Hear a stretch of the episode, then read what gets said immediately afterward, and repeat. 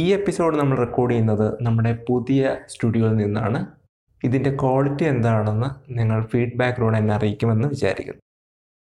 മലയാളികളുടെ ത്യാഗവും സ്നേഹവും ഒത്തൊരുമയും അതിജീവനവും ഒക്കെ സംഭവിച്ച രണ്ടായിരത്തി പതിനെട്ട് എന്ന സിനിമ കണ്ടു. അതിഗംഭീരമാണ്. ഹോളിവുഡിന് വെല്ലുന്ന വി എഫ് എക്സുകളാണ് സിനിമയിൽ നമ്മൾ കണ്ടത്. വളരെ കൺവിൻസിങ് ആയിട്ടുള്ള കടൽ രംഗങ്ങളും ഒക്കെ ഉണ്ടായിരുന്നു സിനിമയിൽ. പ്രളയത്തിന്റെ തീവ്രത നമ്മളെ വീണ്ടും ഓർമ്മിപ്പിക്കുകയും നമ്മളെ വേദനിപ്പിക്കുകയും ചങ്കിടിപ്പ് കൂട്ടുകയും ചെയ്ത സിനിമയാണ് രണ്ടായിരത്തി പതിനെട്ട്. അതിഗംഭീരമായി സിനിമ പ്രദർശനം തുടരുകയാണ്. നിങ്ങൾ കണ്ടിട്ടില്ലെങ്കിൽ തീർച്ചയായും കാണുക. ജൂഡ് ആന്റണിയിൽ നിന്ന് ഇങ്ങനെ ഒരു സിനിമ സത്യം പറഞ്ഞാൽ ഞാൻ പ്രതീക്ഷിച്ചില്ല. ഈ സിനിമയുടെ അനൗൺസ്മെന്റ് മുതൽ ജൂഡ് ആന്റണി എങ്ങനെയായിരിക്കും ഈ സിനിമ കൊണ്ടുവരുന്നതെന്ന് ആശങ്കപ്പെട്ടിരുന്നു. എന്നാൽ അതിനെല്ലാം വകഞ്ഞു മാറ്റി അദ്ദേഹം വളരെ കിട്ടിലമായിട്ട് ഈ സിനിമ നമ്മുടെ മുന്നിലേക്ക് കൊണ്ടുവന്നു. ഈ സിനിമയുടെ ഷൂട്ടിംഗ് സമയത്തുള്ള ന്യൂസുകളൊന്നും നമ്മൾ കണ്ടിരുന്നില്ല. ഈ സിനിമ എങ്ങനെയാണ് നിർമ്മിക്കപ്പെടുന്നതെന്നൊന്നും നമ്മൾ അറിഞ്ഞിരുന്നില്ല.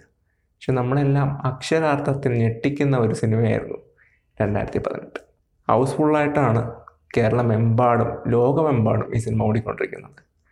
മലയാളികളെയും കേരളത്തെയും അപമാനിച്ചുകൊണ്ട് കേരള സ്റ്റോറീസ് എന്നൊരു സിനിമ ചില ആൾക്കാർ ഇറക്കിയിട്ടുണ്ട്. അതിന് കൊടുക്കുന്ന ഏറ്റവും നല്ല മറുപടിയാണ് നമ്മളുടെ സ്വന്തം രണ്ടായിരത്തി പതിനെട്ട്. നമ്മളുടെ ഓരോരുത്തരുടെയും അനുഭവങ്ങളും ഓർമ്മകളും ഒക്കെ ഈ സിനിമയിലെ എല്ലാ സീനുകളിലും ഉണ്ട്.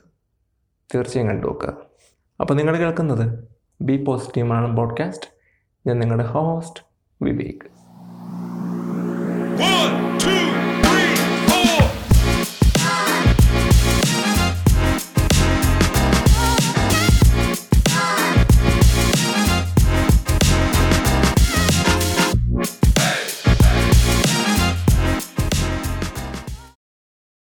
മലയാളത്തിലെ ഏറ്റവും മികച്ച ഇപ്പോൾ ഏറ്റവും മികച്ച ടെക് യൂട്യൂബർ സിനിമ റിവ്യൂവും ഒക്കെ ആയിട്ട് അദ്ദേഹം മുന്നേറുകയാണ്.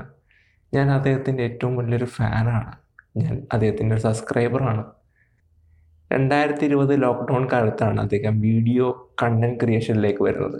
ഇൻസ്റ്റാഗ്രാമിലാണ് അദ്ദേഹം സജീവമായത്. പിന്നീട് അദ്ദേഹം യൂട്യൂബിലേക്ക് മാറുകയായിരുന്നു. മലയാളത്തിൽ വെറും രണ്ട് വർഷം കൊണ്ട് പത്ത് ലക്ഷം സബ്സ്ക്രൈബേഴ്സ് കടന്ന ഒരു യൂട്യൂബ് ചാനലാണത്. അദ്ദേഹത്തിന്റെ ആ ഒരു വളർച്ച അമ്പരപ്പിക്കുന്നതാണ്. നമുക്കൊക്കെ ഒരുപാട് ഇൻസ്പിറേഷനാണ് പക്ഷെ അദ്ദേഹത്തിന്റെ ഇപ്പോൾ ഉള്ള പോക്കിൽ എനിക്ക് ചില ആശങ്കകളുണ്ട്. ഞാൻ അദ്ദേഹത്തിന്റെ പേര് പറയുന്നില്ലെങ്കിലും എല്ലാവർക്കും അദ്ദേഹത്തെ അറിയാം. ഞാൻ അദ്ദേഹത്തിന്റെ പേര് പറയുന്നത് ശരിയല്ല എന്ന് തോന്നുന്നുകൊണ്ടാണ് അദ്ദേഹത്തിന്റെ ഒരു ട്വിറ്റ് ഞാൻ കണ്ടു. നോൺ മലയാളിയായിട്ടുള്ള ഒരു യൂട്യൂബർ ആൻഡ്രോയിഡ് ഫോണുകളുടെ ക്യാമറ സാമ്പിൾസ് പങ്കുവെക്കുകയും അതിനെക്കുറിച്ച് അദ്ദേഹത്തിന്റെ അഭിപ്രായം രേഖപ്പെടുത്തുകയും ചെയ്തു. അതിന്റെ അടിയിൽ പോയിട്ട് അദ്ദേഹം പോയി പറഞ്ഞത് എടാ കോപ്പേ എന്നാണ്. കോപ്പേ എന്ന് പറഞ്ഞുകൊണ്ടാണ് അദ്ദേഹം സംബോധന തുടങ്ങുന്നത്. എന്നിട്ട് അദ്ദേഹത്തിന്റെ കണ്ടെത്തലുകളൊക്കെ തെറ്റാണെന്ന് സ്ഥാപിക്കാൻ ശ്രമിക്കുന്നുണ്ട്. നമുക്കെല്ലാം അഭിപ്രായ സ്വാതന്ത്ര്യങ്ങളുണ്ട്. നമ്മൾ പറയുന്ന കാര്യം തെറ്റാണെന്ന് മറ്റൊരാൾക്ക് പറയാൻ സാധിക്കും. പക്ഷേ അതിന് എടാ കോപ്പേ എന്നുള്ള ഒരു വാക്ക് ഉപയോഗിച്ചുകൊണ്ട് ചെയ്യുന്നത് ശരിയല്ല. ഇതിനെ ചൂണ്ടിക്കാണിച്ച് കമന്റ് ഇട്ട മറ്റ് മലയാളികളെയും അവഹേളിക്കുന്ന രീതിയിലാണ് അദ്ദേഹത്തിന്റെ വീണ്ടും കമന്റുകൾ വന്നത്. അദ്ദേഹം സ്കൂൾ കുട്ടികൾക്കിടയിൽ വരെ വളരെ പോപ്പുലറാണ് അദ്ദേഹത്തിന്റെ വീഡിയോസ് ക്ലാസ് റൂമുകളിൽ വരെ ഇരുന്ന് കുട്ടികൾ കാണുന്നുണ്ട്. ക്ലാസ്സിനിടയിൽ അത്രയും ഫേമസും ഇൻഫ്ലുവൻസ് ചെയ്യുന്ന ഒരു യൂട്യൂബറിൽ നിന്ന് ഇത്തരത്തിലുള്ള വാക്കുകൾ വരുന്നത് വളരെ വേദനാജനകമാണ്.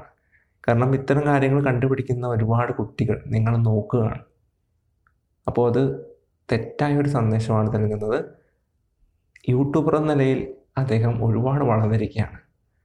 നമ്മൾ വളരും തോറും ചെറുതാവണം എന്നൊരു ബൈബിൾ സന്ദേശമുണ്ട്. ബൈബിൾ പറയുന്നത് എങ്ങനെയാണ്? നമ്മൾ എത്ര വളരുന്നുവോ അത്രയും വിനീതനാവുക എന്നാണ്. നമ്മളെല്ലാം വളരുന്നത് ഒന്നോ രണ്ടോ ദിവസങ്ങൾ കൊണ്ടല്ല. ഒരുപാട് കഷ്ടപ്പാടുകളും ഉറക്കമില്ലാത്ത രാത്രികളുമൊക്കെ നമ്മുടെ വളർച്ചയുടെ പിറയിലുണ്ട് പക്ഷേ ആ ഒരു സ്റ്റേജിൽ ആ ഒരു വളർച്ചയിൽ നമ്മൾ എത്തിക്കഴിഞ്ഞാൽ നമ്മളെ നോക്കുന്ന നമ്മുടെ വളർച്ചയെ കണ്ട് സന്തോഷിക്കുന്ന നമ്മളെപ്പോലെ വളരാൻ ആഗ്രഹിക്കുന്ന ഒരുപാട് പേര് നമുക്ക് ചുറ്റുമുണ്ട്. അവരെയും കൂടി പരിഗണിക്കുക. നമ്മൾ ചെയ്യുന്ന നമ്മൾ സംസാരിക്കുന്ന ഓരോ കാര്യങ്ങളും അവരും അപ്സെറ്റ് ചെയ്യും അവരും അത് അനുകരിക്കാൻ ശ്രമിക്കുമെന്നുള്ളത് മനസ്സിലാക്കണം എന്ന് വിനീതമായിട്ട് അദ്ദേഹത്തോട് ഞാൻ പറയാണ്.